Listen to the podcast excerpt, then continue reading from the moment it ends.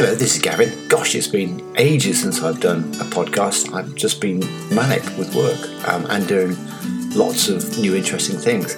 And one of the new interesting things I've been doing, and it comes out tomorrow and Friday, the 11th of August, is I'm launching a book. Um, it's an ebook in Amazon Kindle, and it's got a catchy title called A Guide to Motivation, Happiness, Success, and Resilience. So over the years, I've trained and coached over 10,000 people around the world.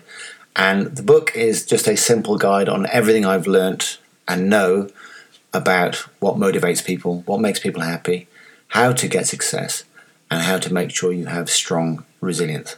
Now, if you're quick, the book is going to be free for about five days um, from launch.